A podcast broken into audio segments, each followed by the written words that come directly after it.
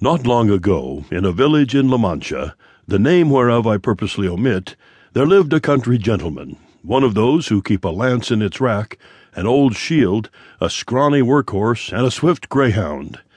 A stew with somewhat more beef than mutton for lunch, cold remainders from the stew most nights, eggs with bacon on Saturdays, lentils on Fridays, and a young pigeon as a special dish on Sundays, consumed three fourths of his income the rest thereof was spent on a fine dark coat, velvet hose with slippers to match for the holy days, and a suit of his best grey homespun with which he honored the work days.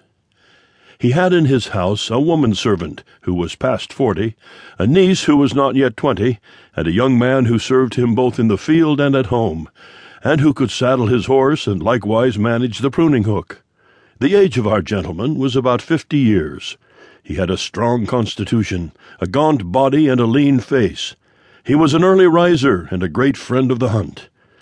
Some say that his surname was Quijada or Quesada, for in this there is some difference among the authors who write of this subject, but according to probable conjectures, it may be gathered that he was called Quixana. Yet this is of little importance to our history as long as in the narration thereof we stray not a jot from the truth.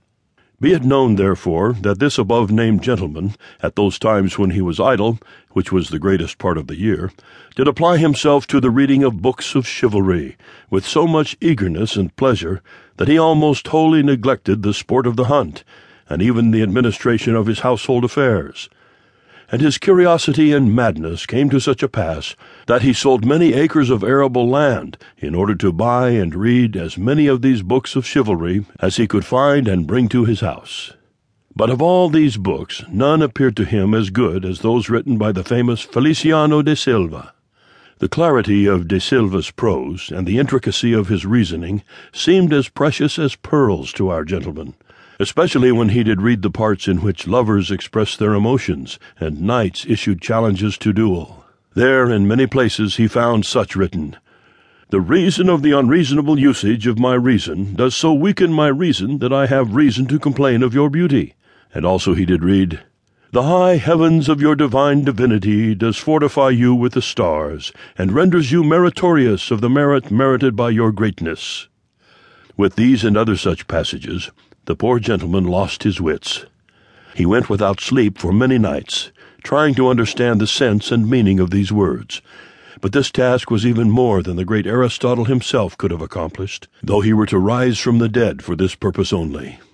He was also in doubt about the blows that Don Belianis gave and received in battle, for he imagined that no matter how skilled the surgeons who cured him, his face and all his body must still remain covered with marks and scars.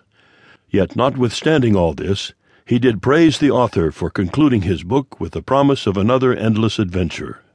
And many times he himself had a desire to take pen in hand and finish the story as had been promised, and he would doubtless have done so and accomplished it with happy success if other thoughts of greater import had not constantly disturbed him.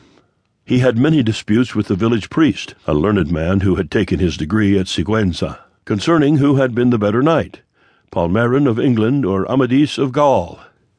But Master Nicholas, the barber of the same town, did affirm that none could compare with the Knight of the Sun, and if anyone could compare with him, it would be Don Galaor, brother of Amadis of Gaul, because his nature could accommodate every circumstance. He was not a fastidious or lachrymose knight, as his brother was, and in matters of valour did not yield a whit to him.